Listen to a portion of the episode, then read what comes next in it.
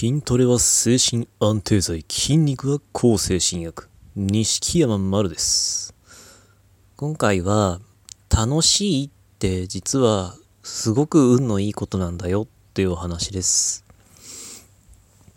うつ病の治療をしてると、まあ、辛いこといっぱいだと思います。もう毎日24時間辛いことで埋め尽くされるなんていう日も珍しくないと思います。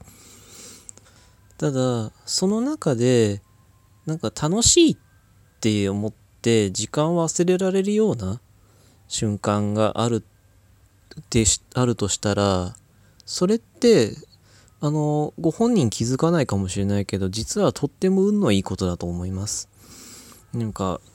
こういう本を読んでる時だけはこう夢中になって気づいたら1時間経ってましたとか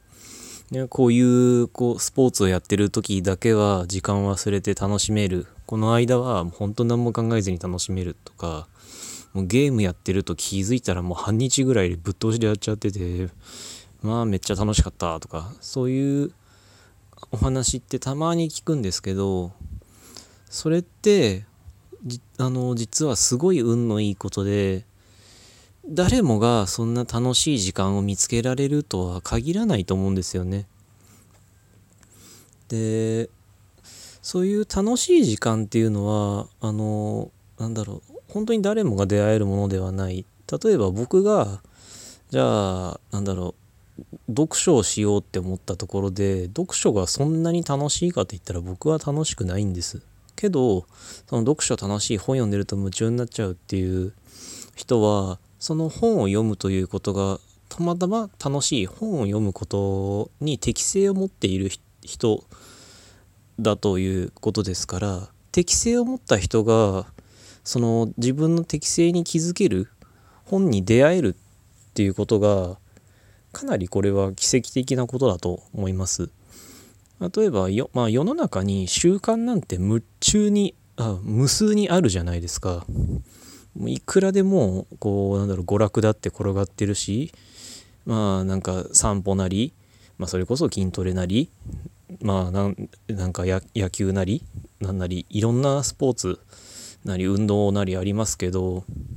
その中のどれがやってみたら自分に合うか自分が楽しいって思えるかっていうのはやってみなきゃわからない。あのむちゃくちゃ興味なかったけどいやいや付き合わされてならめちゃくちゃ楽しくて逆にその誘ってくれた人よりはハマったなんていう話も決して珍しくはない。そう考えると世の中に無数にあるあの娯楽の中から自分が楽しいって思えるものを見つけられたっていうのはすごく運のいいことです。でなぜこんな話を急にしたかと言いますと結構あの僕が筋トレをやってるまあ確かにうつ病の人の中で筋トレを思いっきりやってる人っていうのは案外珍しいかもしれないんですけどそのせいかなんかあの私は全然筋トレ続かなかったあの筋トレできるなんてすごいですね私はゲームぐらいしかできませんとか私はもう本読むだけで精一杯ですみたいなことを言われるんですけどいや待ってってあの僕にとっての筋トレとあなたにとってのあのゲームやね、読書だったり、まあ、友達と食べるだったりみたいなのって実は本質的には何も変わらないお互いにただあのジャンルの違うことで夢中になってるだけのお話でそれに出会えたっていうのはお互いに運のいいことなんだから別にねあの誰それさんの習慣の方がなんかすごく見えるみたいにあなんか思ったとしてもそこは比べることではないって思います。そのあの夢中にせっかく夢中になれるんだからあのこんこんな趣味大したことないみたいに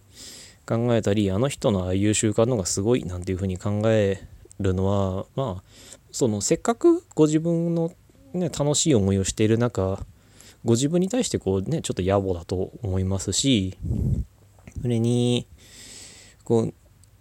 うねうつ病の治療で24時間つらいつらいつらいっていう日々が来ね、いっぱいあった中で